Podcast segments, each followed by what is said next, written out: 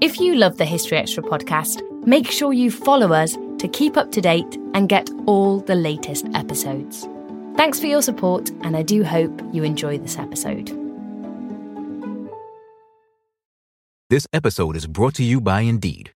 We're driven by the search for better, but when it comes to hiring, the best way to search for a candidate isn't to search at all. Don't search, match with Indeed. Use Indeed for scheduling, screening, and messaging so you can connect with candidates faster. And listeners of this show will get a $75 sponsored job credit to get your jobs more visibility at Indeed.com slash History Extra. Just go to Indeed.com slash History Extra right now and support our show by saying you heard about Indeed on this podcast. Terms and conditions apply. Need to hire? You need Indeed.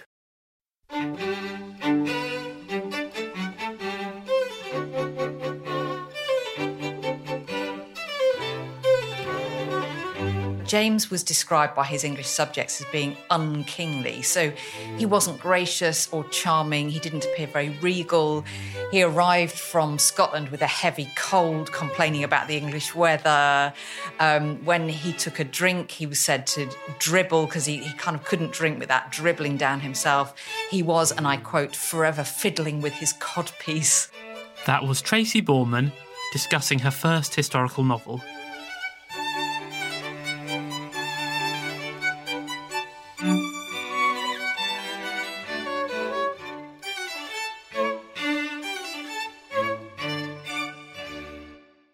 listening to the History Extra podcast from BBC History Magazine. We're the UK's best selling history magazine, available in print and several digital formats all over the world. Find out more at historyextra.com forward slash subscribe or look out for us in your digital newsstand or app store. Hello and welcome to the History Extra podcast. I'm Rob Attar, the editor of BBC History magazine. All of this week, we're running special programmes of the History Extra podcast to celebrate the fact that we've just released our 500th episode. In each programme, we're interviewing one of our favourite guests from the past 11 years. And today it's the turn of Tracy Borman, a historian, author, and joint chief curator of historic royal palaces. She's also been a frequent contributor to the magazine and podcast over the years. Having written several works of popular history, Tracy has recently published her first historical novel, set in the reign of King James VI and I. And this was the subject of her conversation with our staff writer Ellie Cawthorne. Tracy, you've written a lot of non-fiction books in in the realms of Tudor history, royal history, but you've recently written your first fiction novel. Um, can you tell us a bit about the King's Witch and why you wanted to write it? Sure. Well, I mean, it's been a long cherished ambition to write fiction. I read historical fiction all the time. Um, obviously, I read a lot of uh, non fiction books for my research, for my day job, if you like. But I love novels. I love the escapism of, of historical novels. And um, I guess I'd never thought that I would get the chance to write one. I was very much a non-fiction historian. But the idea for this novel came from my non-fiction book on witches. Uh, so a few years ago, I wrote a book about James I and the English witch hunts. And I found the research for that so fascinating and so dark, actually, and disturbing. And I think I couldn't quite convey the the terror of it in a just straight non-fiction book. I mean, you can you can talk the facts and figures and, and what people went through, but somehow I wanted to just dramatize that to really bring the emotions forward, and and that's really what gave me the inspiration for writing a fictional account of the same period and partly the same theme. So. The King's Witch, as the title suggests, is based on the uh, the witch hunts and James I's obsession with hunting down witches. But it all gets embroiled in uh, the most famous terror plot in history, the Gunpowder Plot. Um, so, at historic royal palaces, you're acquainted with a whole range of historical periods. You could have um, set it in the Victorian period, the Tudor period, the medieval. You mentioned a bit there about why you chose James's court, but could you tell us a bit more about why that was such a kind of ripe backdrop? Absolutely. Um, well, I am first and foremost a Tudor historian, so it's probably tantamount to treason that my first novel is uh, is actually on the Stuarts. Um, but I think what particularly drew me to this uh, period was um, having worked and researched in the Banqueting House, which is one of Historic Royal Palace's um, central London um, sites. And of course, it's where Charles I was executed, but it's also where James I loved to entertain and hold lots of masques. So it was the sort of epitome of the early Stuart court. And it really inspired me just being in that space. And it's actually where I launched my non-fiction book on witches. And, and so I sort of felt immersed really in the Jacobean period. But um, it is fascinating, and it, I think it is unjustifiably neglected. I think perhaps we are now seeing a little bit more about the Stuarts. I know there's a there's a TV series recently. Um, there are a few more books coming out, but it has all been about the Tudors. And I don't get me wrong, I'm still very much a Tudor historian.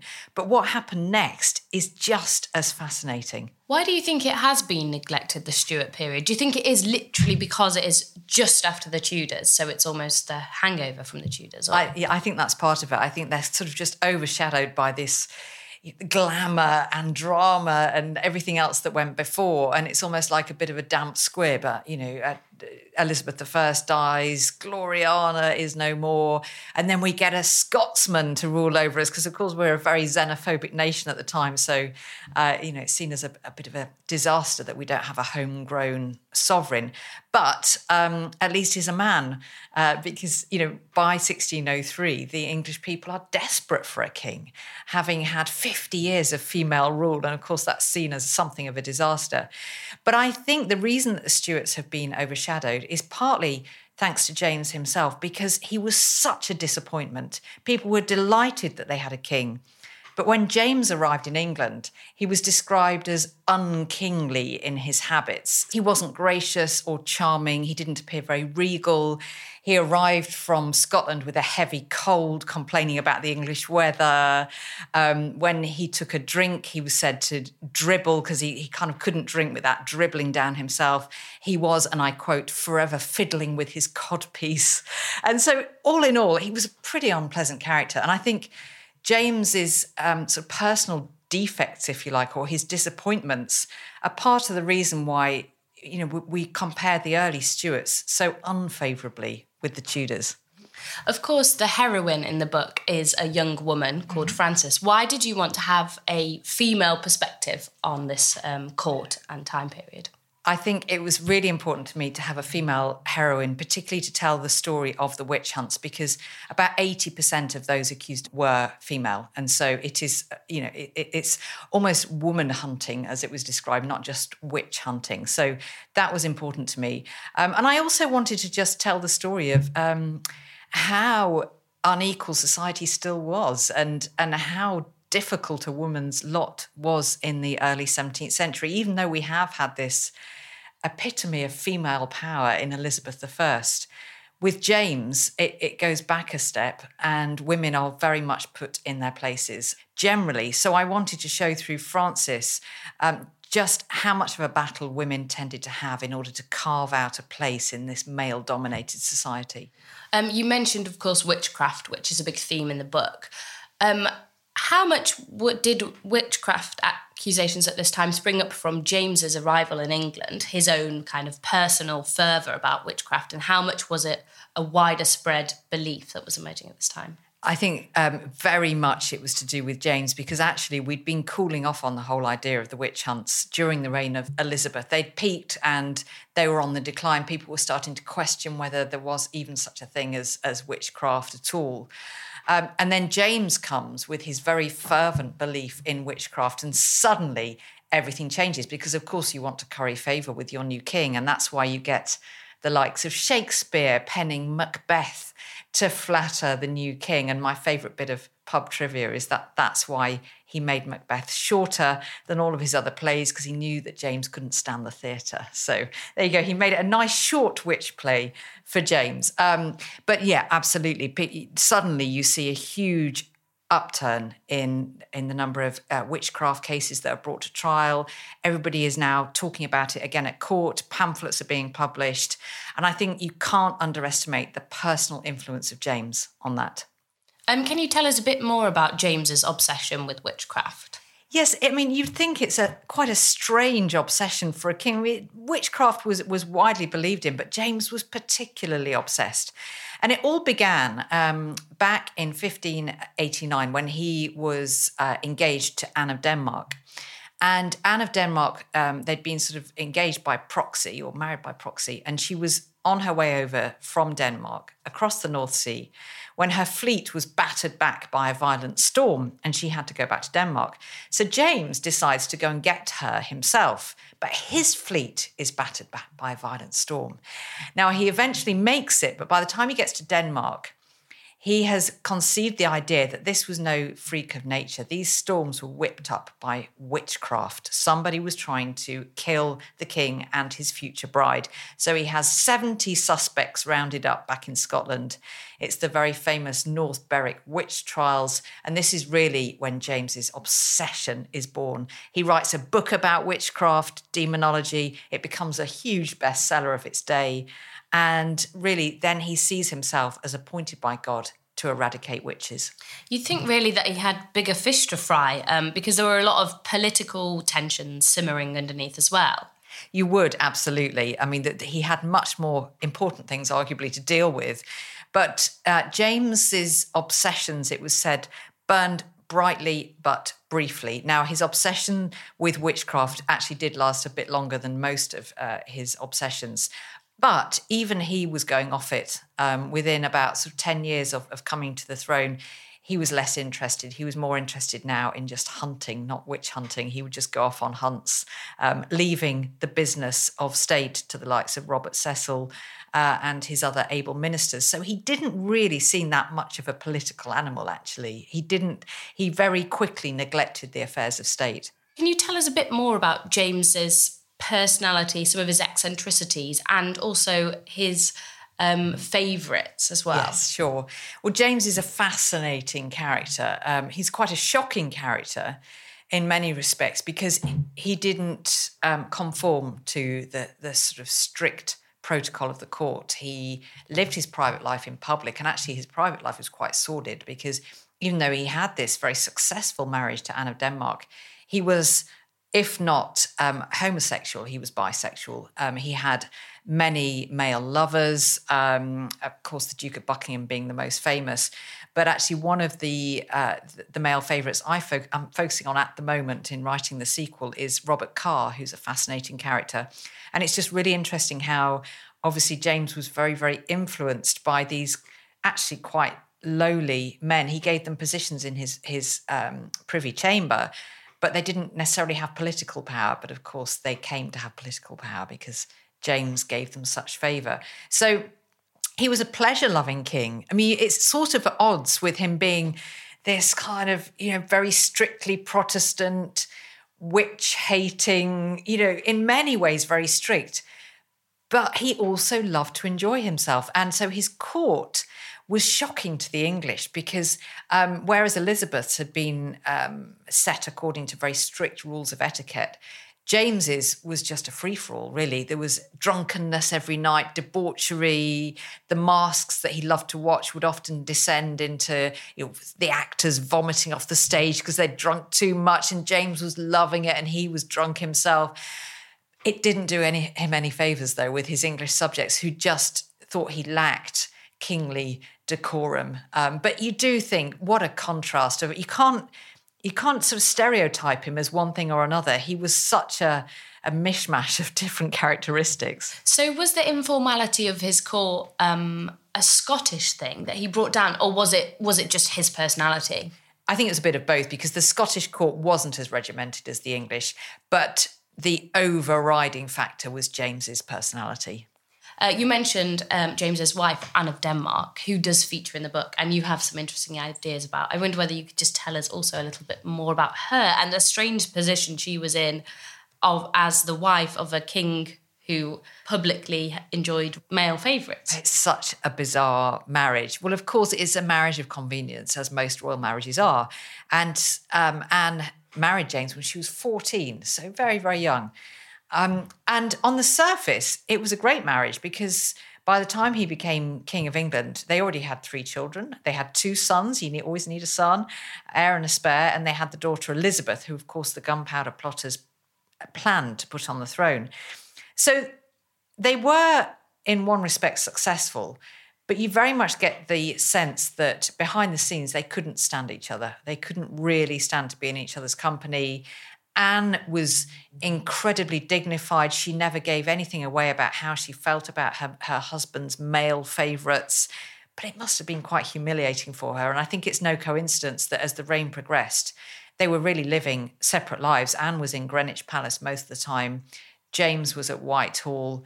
Um, they they hardly saw each other except for on public occasions when they would give this show of of marital uni- unity. But Anne, I think, is fascinating, and what's really fascinating is that there is very strong evidence that she secretly converted to Catholicism. Well, if you imagine what James would have thought if he'd found out, you know, he is this great champion of, of Protestantism, and then his wife is receiving gifts from the Pope and she has Catholic ladies in her entourage. I had some fun with that in the plot. This episode is brought to you by Indeed.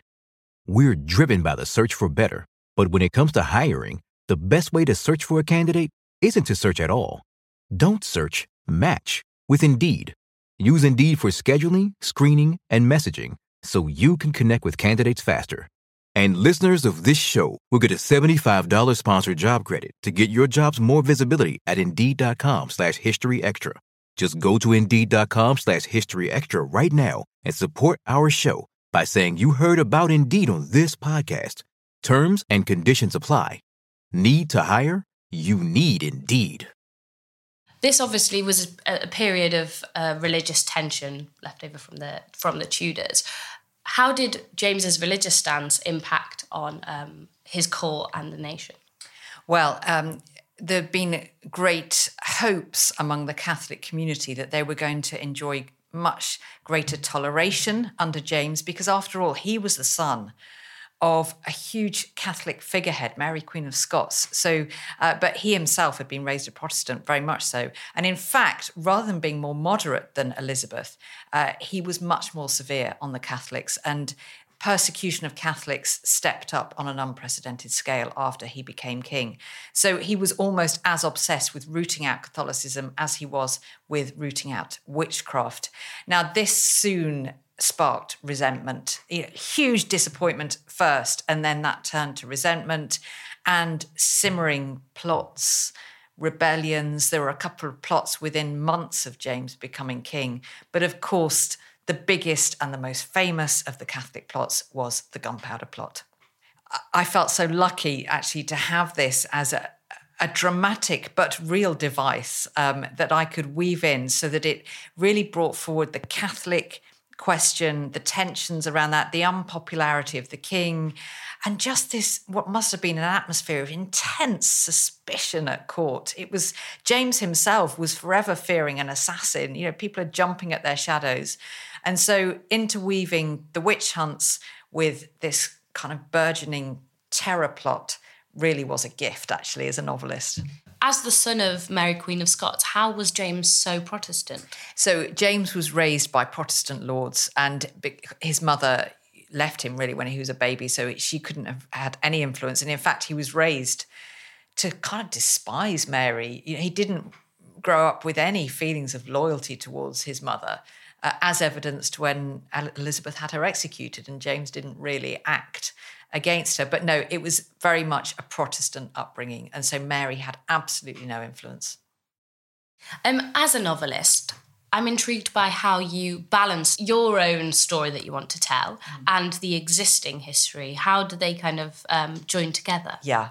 Well, I think my very first drafts of this book uh, weren't fiction. Uh, they were described by um, my editor as faction. So I was basically writing the facts with a bit of kind of embroidery. But Um, I had to learn so much about the what skills are required for uh, being a historical novelist, and really, what I did try to do throughout is stick as closely as possible to the known facts. But you can't just, as I did in the early drafts, just tell them. You've it's uh, show not tell. It becomes my sort of um, watch phrase or whatever you might call it, because. Um, really you have to weave in facts into dialogue into descriptions. It's not like nonfiction where you just say this is what happened. Um, and so i learned a lot. But i do i mean there's a spectrum of historical fiction. On the one hand complete fantasy and on the other uh, the likes of alison weir um, hilary mantel who really go into their sources and, and really you can tell that they've done their research.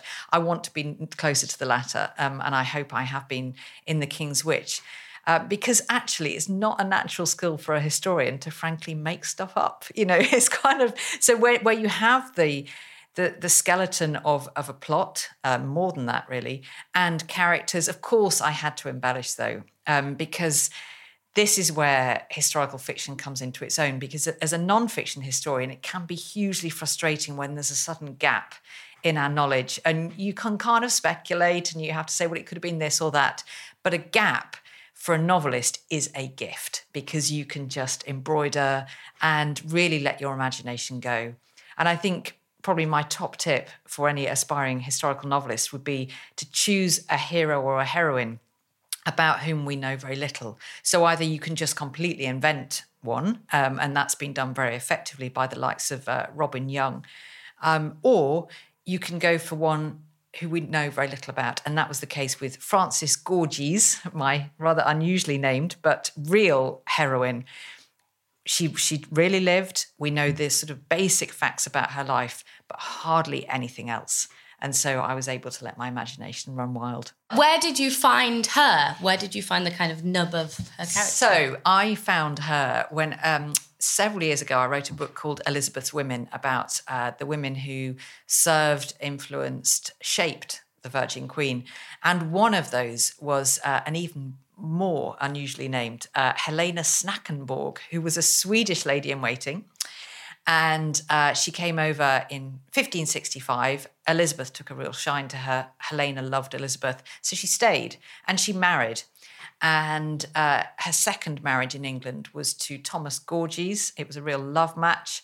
And they had eight children, and Frances is the third uh, of those children. Why did I choose her? If I'm honest, I like the name. I just, you know, there are various other, you know, the, the other children, actually, we don't know much about them. We know less about the daughters than the sons, depressingly. Um, but Frances somehow just stood out to me. And also, what I wanted was somebody who lived at the right time. She was born in 1580, so she would be, you know, she was sort of, she was 23 when uh, James came to the throne. She was just the right age for me then to to take her story forward at first it's quite intimidating because you think, oh my goodness, like I couldn't write a non-fiction biography of her. The literary isn't enough to go on. So I was looking at it with a historian's perspective at first before I kind of turned it on its head and thought, actually, this is a real opportunity because if I don't know much about Frances, I certainly know a lot about the events, the context, the other characters she might have met. So Robert Cecil comes forward as a bit of a villainous character in the book, for example, um, and Frances ends up getting embroiled with one of the gunpowder plotters. So, uh, so th- there are plenty of characters I did know about, and plenty of situations that I could then put Frances in. Were there any points where the history didn't serve your narrative and you had to diverge away from it? There were a few, not many, I have to say. Um, I had some interesting debates with my editor um, because my instinct is always to try and stick to the history but sometimes it just doesn't work. It doesn't work date wise it does it, it would make the narrative too ponderous. So we sometimes had to slightly concertina some dates but it, it was nothing major. I have as close as possible stuck to the facts. But i mean one notable um, it's not really diversion. It was a theory that i began to develop about the gunpowder plotters always said there was some great patron behind uh, the the plot, and uh, it's often been seen as Robert Cecil for good reason. But I, uh, as readers of BBC history will know, came up with uh, with another candidate uh, in the form of Anne of Denmark, and it was one of those things. The more I researched it, the more I thought, actually, you know, this isn't just fiction. There's something to go on here. So it was lovely to be able to take that and tell it in detail for the magazine. It must, though, be a, a weird process when you're so used to um, being absolutely obsessively um, dedicated to facts, then throwing that out the window and being like, I'm actually allowed to make stuff up. It is. It is. It's, it's scary, but then incredibly liberating. um, and you think, you know, even if you get those reader letters saying that didn't happen, it, well, it's fiction. You know, it does give you a certain amount of freedom. And I, I was very careful. I always, when I read historical novels, I'm always really disappointed if there isn't an author's note. And so I did include a, quite a detailed author's note, just explaining where I've diverged, where I haven't, what was true, what was fiction. Mentioning uh, reading historical novels, what are some of your favourites, or what do you look for in a good historical novel? So I do like those that that are based on historical truth. Um, that said, though, um, it's about the the writing style. Um, certain writing styles really draw me in and very engaging. I'm a huge fan of uh, C.J. Sansom. Uh, he lives and breathes his subjects for many months before he starts writing, but he writes beautifully. I think those uh, authors who are able to really evoke the sense of the period, just the the sights and smells and sounds, when they just it just feels like you're immersed in the period. I think that's nailed it. Mm-hmm. Um, much of your career is focused around royal history um, through, through your work at historic royal palaces and also your books as well. Why do you think that royal history, um, British royal history, is such an enduring obsession? I know, it's the best, isn't it?